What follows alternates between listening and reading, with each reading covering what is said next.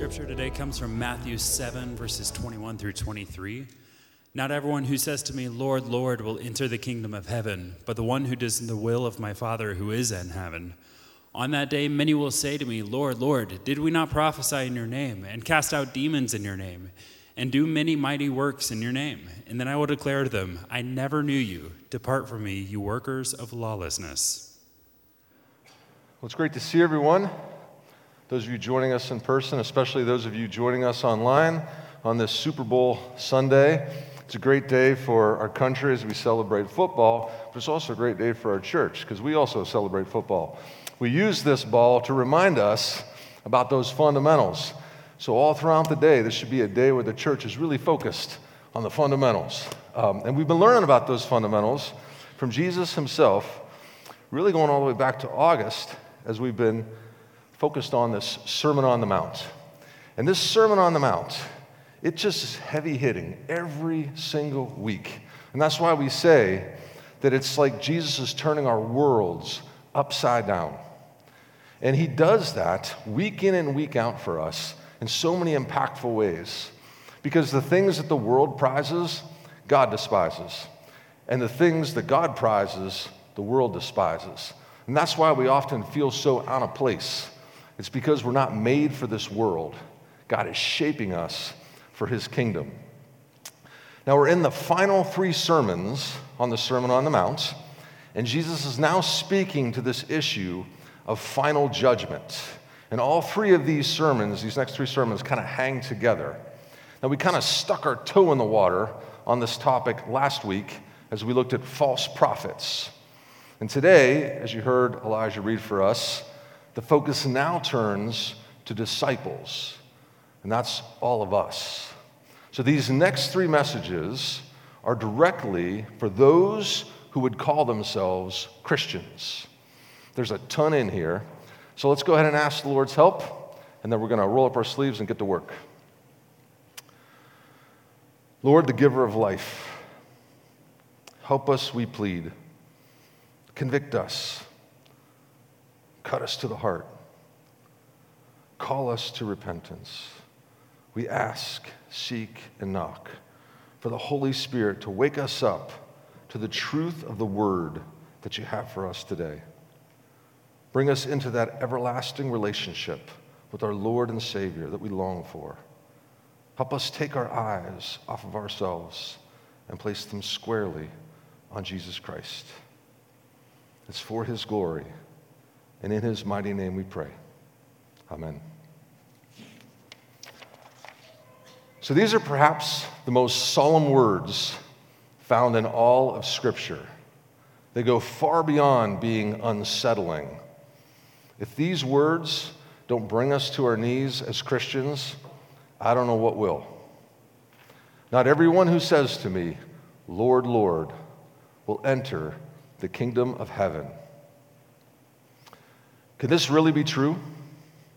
Can we sing Christian songs, pray Christian prayers, go to church every Sunday morning, receive communion, baptism, go on mission trips every summer, help out at the local food bank, tithe, and still hear those words on the great day of judgment I never knew you? Could we have lived an entire church life of self deception, never having a personal relationship with Jesus? Could we be among the many? Notice it doesn't say few. I hope and pray that this text has our undivided attention this morning because it has had mine for the last couple of weeks. It's sobering but absolutely vital for all of us to wrestle with. If you think about it, there are essentially four types of people out there. The first category those who do not believe they're going to heaven, and they are not going to heaven. They outright reject Jesus as their Savior. Then there's category two those who do not believe they're going to heaven, but they are. They are among the lost who will one day be found. Then we have the third category those who believe they are going to heaven, and they are. And that's where all professing believers would like to find themselves. And then we have this fourth category those who believe they're going to heaven, but they are not. And this is the case that Jesus teaches us on in the text today.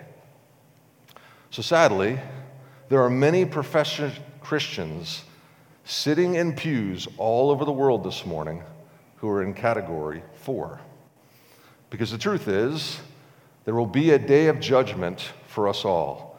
And according to Jesus, this is how it goes down. So, this truth must shape how we live in the here and the now, because none of us want to hear those two dreaded words I never knew you. So, Jesus goes on to say now, on that day, many will say to me, Lord, Lord, did we not prophesy in your name, cast out demons in your name, and do many mighty works in your name? So let's start out by looking at these two words Lord, Lord. There's quite a bit in here for us to grasp with just that one word, Lord, repeated twice. First, as Christians, we're called to make a public profession of our faith that Jesus is our Lord. And we often do that at baptism. But throughout my ministry, I will say I've heard over and over again these words I got baptized, I professed my faith when I was young. Kind of seemed like the right thing for me to do. After all, I don't want to go to hell. If I say some words, or if I get baptized and it keeps me out of hell, I'll do it. Of course, that's not what baptism is about. But sadly, that's what many people believe they're doing when they get baptized. And of course, baptism doesn't save us any more than simply professing Jesus as our Lord might save us. Because we see right here, on that day of judgment, many will say, Lord, Lord. They will publicly profess him as their Lord, but not go to heaven. So clearly, what we profess with our lips about Jesus is insufficient to enter God's kingdom. Next, we see that the use of this word Lord is accurate. Jesus is Lord. That's true. It's very good theology. He's not just a prophet or a religious teacher, he is the Lord. He is the Son of God. So we can absolutely know who he is. We could even know the five points of Calvinism, memorize scripture and doctrines. We can know all about him. But even the demons know about Jesus. They even call him the Son of God. You see, they know all about him too. So apparently, what we know about Jesus is clearly insufficient to enter God's kingdom. Next, note that the word Lord is repeated Lord, Lord. Now, saying a name twice has special meaning in Scripture. When Abraham was about to sacrifice his son Isaac, God called out to him, Abraham, Abraham. When Moses was at the burning bush, God cried out to him, Moses, Moses. He did that with Jacob, he did it with Samuel and others. It always suggests that the matter at hand is of significance, it's of great importance. We also saw this literary device being used a few weeks ago with ask, seek, and knock. The repetition conveys intensity, emotion, enthusiasm. So saying, Lord, Lord, conveys strong feeling for Jesus. So we feel intensely about him. We're emotionally moved. When our favorite song is played on K Love, we even tear up, we swallow hard, may even raise our hands in church.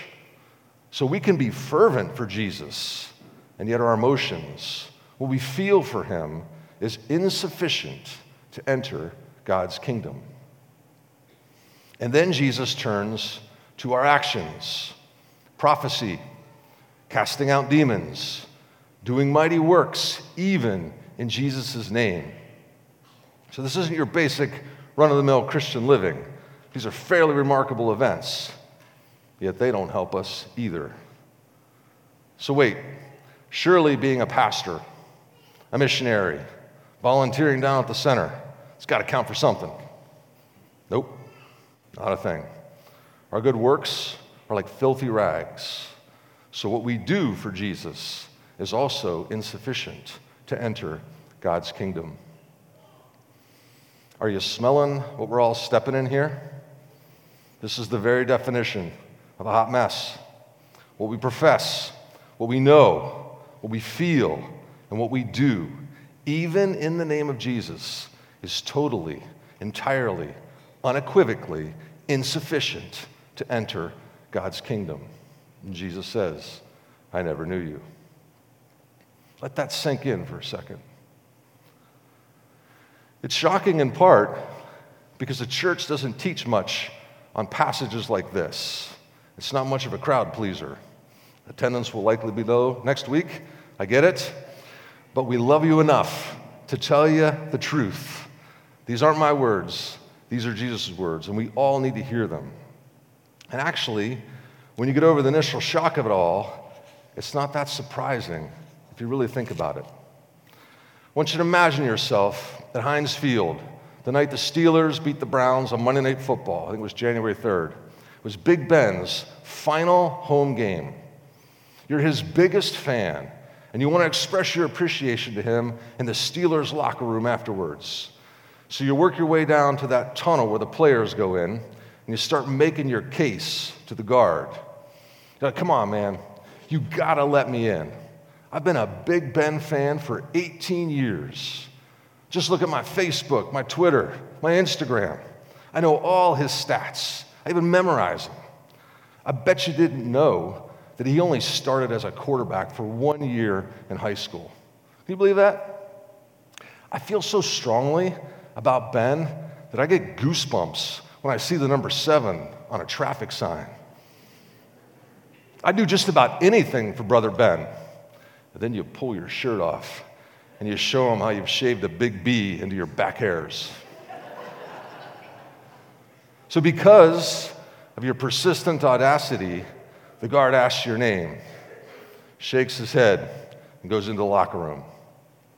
Comes back out a few minutes later and says, Sorry, man, Ben doesn't know you.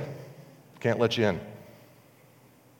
You see, you can profess allegiance, you can know all about Ben. You can feel love in your heart of hearts for the number seven. You could even do things for him, shaving his name in your back hairs. But the only way you're getting into that locker room is if Big Ben says he knows you. Otherwise, you're just another fan. You know all about him, but you don't know him, and he doesn't know you. So when you think about it that way, Jesus knowing us is the only thing sufficient to enter God's kingdom. So, now what does it mean for Jesus to know us? Seems like a pretty important thing for us to understand. Well, Jesus is God, and God is all knowing, so it's not like Jesus doesn't know that we're here or who we are. In fact, he knows the very number of hairs on our head. And as we've learned, he also knows our internal intentions. So he knows us in the sense of having a profound awareness of who we are. Well, the word used for know here is ginosko, and the definition includes this notion of being aware of a person. But it also has another meaning, and that's to be acquainted with someone. It holds the same meaning as the word used in Genesis 4, where it says, Adam knew Eve and she conceived. So it's a level of intimacy you might find in a marriage. And of course, Paul goes on to compare the union of a husband and a wife to the relationship between Christ and his church. It's a level of intimacy. So this word know also suggests a meaningful relationship where you are acquainted, you spend time together, you know the other party in an intimate sense of the word and they by default know you. there is even an element of being chosen because we typically choose to be in a relationship with others. So there's an active dialogue, conversing often. You know Jesus, but more importantly, Jesus knows you. Now, to peel this back even further, what it means to know someone, let's turn our focus now to who's in and who's out. Who's in? As the text says, the one who does the will of God. Who's out? Workers of lawlessness. The contrast between these two, doers of God's will and workers of lawlessness, provides several key insights on this issue of knowing someone. So let's start by being sure we're clear about what it means to do the will of God. It's often such a misunderstood topic. It's one of those issues that tends to come up whenever we have a big decision to make. Maybe it's taking another job or deciding whether we want to marry someone or not. Too often, though, we approach this topic with our feelings. But unfortunately, our feelings aren't always a very reliable source. We all know we must be very careful making big decisions like this when we're emotional. But there is a reliable source. And John Piper gives us a helpful way to see it when he breaks down God's will into two categories. The first category is God's sovereign or his decreed will. God does what God wills. He's sovereign. He's in absolute control of everything. When he declares or he speaks something, it happens. At creation, he said, Let there be light. There was light. If he says he's going to flood the earth, or he will allow a particular nation to prevail over another, he will do it. It's his will. So, for example, if something has happened in the past, God has permitted it so we can say that his will has been done. Now, many of us wrestle with this because some pretty tough stuff has happened in our past. How could that be God's will? But we must be very careful in this space because there's a ton about God that we just don't know. We have finite minds, He is infinite. There's a lot of mystery, there's just a lot of unknown about God. I like what J. Vernon McGee says about it. He says, This is God's universe, and God does things His way. You may have a better way, but you don't have a universe. So it's really not ours to question. But if something has happened in the past, God has permitted it because He is sovereign. And of course, before something happens, we cannot know His will unless God reveals it to us. In Scripture, we typically find God reveals that something is about to happen through an angel or a prophet. That was the first type of prophecy that I briefly mentioned last week. The likes of Isaiah or Jeremiah, who heard directly from God about events that would t- take place in the world. And if the revelation about the future is truly from God, it will happen. So there's no choice in the matter for us. So, in matter of God's decreed will, our response must always be to trust and obey Him. He's sovereign and He's good. God also reveals His truth to us through the second category God's commanded will. These are those things He's revealed and commanded to His people about how they are to live out their life. Unlike God's sovereign will, we can absolutely know God's commanded will because it's been revealed to us in the truth of Scripture. Recall from last week that all Scripture is God breathed. So it's truth because it's from God, the very author of truth. So when we seek to discern God's will in this sense, we don't need to rely on our feelings or try to guess. I think sometimes we think God sits up there and he's got our plan for or his plan for our lives and he holds it really close to his chest. And life just becomes one big guessing game. We're trying to figure out what he's got planned for us. But there's no need to guess. He gave it to us. We know what His will is for how we're to live out our lives. We got 66 books in the Bible right here that tell us what we should do as part of right and holy living. This is reliable. So, knowing His will really isn't the problem, it's doing His will. We must choose to obey Him or not. So, for God's commanded will, our response is also crystal clear.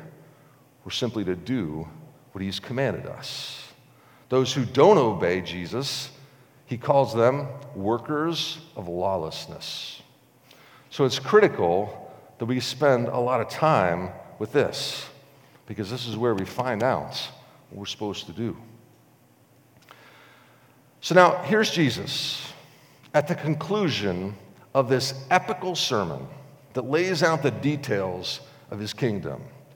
And he basically says this If you listen to this sermon, but you choose not to embrace the humility of the Beatitudes, or you choose to not eliminate adultery and lust, or eradicate murder and hate for your brother, or you choose to continue to love money and continue to store up treasures on earth, or you choose to not forgive your neighbor, to continue to worry and to judge people to the point of condemnation, or you choose to not ask, seek, and knock for the necessities of God's kingdom, for the Holy Spirit, and then to turn and depend on Him, then I never knew you because you didn't do my Father's will, as is found here in Scripture. You were a worker of lawlessness. So this really all boils down to one word obedience. Responding in obedience to what God instructs us in Scripture.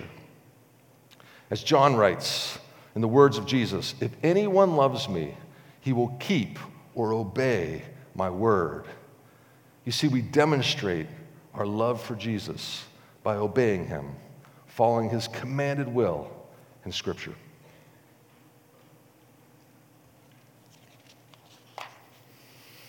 So, hopefully, now we can see how this word know is so carefully linked to the whole obedience thing. If you know Jesus, then you see his goodness, his love, and his holiness. His beauty is beyond measure. You see what he's done for you by dying on the cross for your sins. So he's your Lord, which means he's your master, and you're his servant, obsessed with pleasing him more and more. You love him, so you obey his commands. That's what it means for us to know him. Now, everyone's been paying close attention. Got a lot of eyeballs today. That's good. Sometimes you see the top of heads. But I want us to focus even more right now because we got to be 100% crystal clear on this next point. We need to be very clear about how this all works, especially the timing of things. As we all know, our situation is pretty dire. We're enslaved to sin and at enmity with God. And the only solution to this sin problem is Christ's blood shed on the cross. Period. When we respond to God's call for us to repent of our sin and place our faith in Jesus, we're justified. We're made right before our Father by the precious blood Jesus shed that's it. His blood. We got nothing else.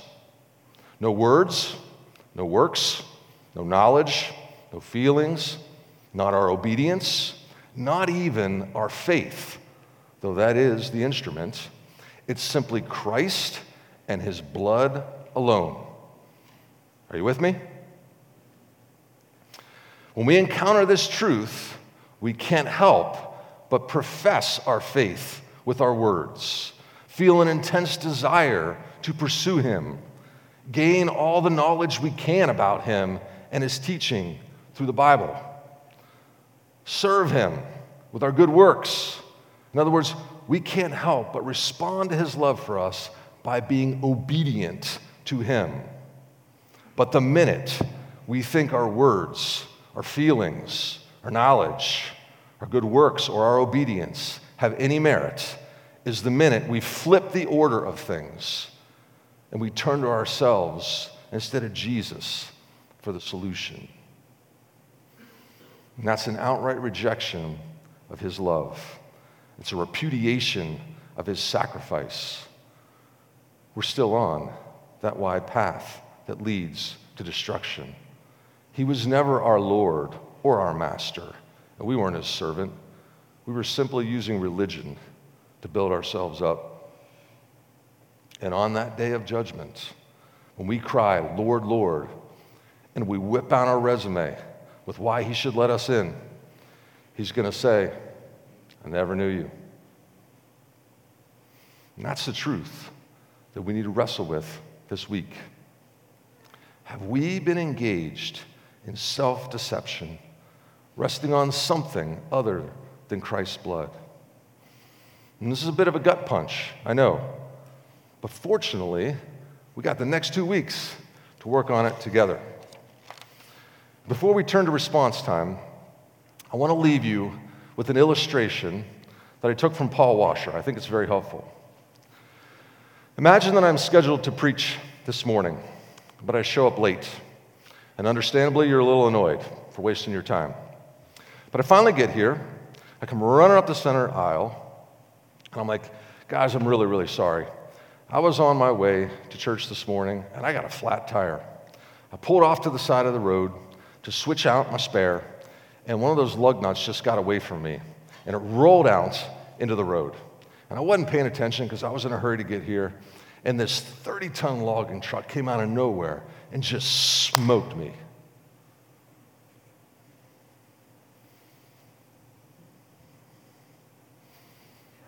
Now, you'd either think I was lying or I'm crazy because it's impossible for me to be hit by something as large as a 30 ton logging truck and not be fundamentally changed. I wouldn't look like this. Now ask yourself what's larger? A 30 ton logging truck or the creator and sustainer of the universe? You see, as professing Christians, each one of us claim to have had an encounter with the God of the universe. But if our lives haven't been fundamentally changed, there's just no evidence of an encounter. It's either a lie or we're crazy. We got a good story. We can even tell people about our story throughout the entirety of our lives. We call it our testimony sometimes. But it is incredible because it isn't true. If you met Jesus, you know him, and he knows you. If he's your personal Lord and Savior, he's your master. You're going to be changed. You won't be able to help yourself. It won't be a burden to help your neighbor, help out down at the center, do things at the church. It'll be your joy. You won't stand in church when we sing and look down at your shoes waiting for the song to be over. No, you'll join the church in singing praise to Jesus. Oh, you'll still screw up. You'll still be selfish. You'll still sin. But you'll also become more Christ like with each passing day as you walk with the Holy Spirit, you'll begin to bear his fruit. You'll find yourself taking on that beatitude attitude of humility. You'll reject the urge to take credit for your good deeds, even those done in the name of Jesus. You won't try to justify your acceptance into heaven based on anything other than Jesus' blood and his merits, not yours. He's your master. You're his servant, and you respond by living your life in obedience to his will and his word. You simply can't help yourself because you've had an encounter with the creator and sustainer of the universe, and you're fundamentally changed. That's what it means when we say born again into a new life in Christ. And I pray that is what we will spend time praying and meditating on in the coming week. Lord, thank you for your word today. Forgive us for whenever we make our faith about ourselves. Lead us to trust in you, in your sacrifice, and the blood you shed for our salvation alone and in nothing else. May this truth convict us, cut us to the heart, and draw us even closer to you in humble obedience. Thank you for your mercy, for your grace, your love, and your promise that can never be broken. For Jesus' sake, amen.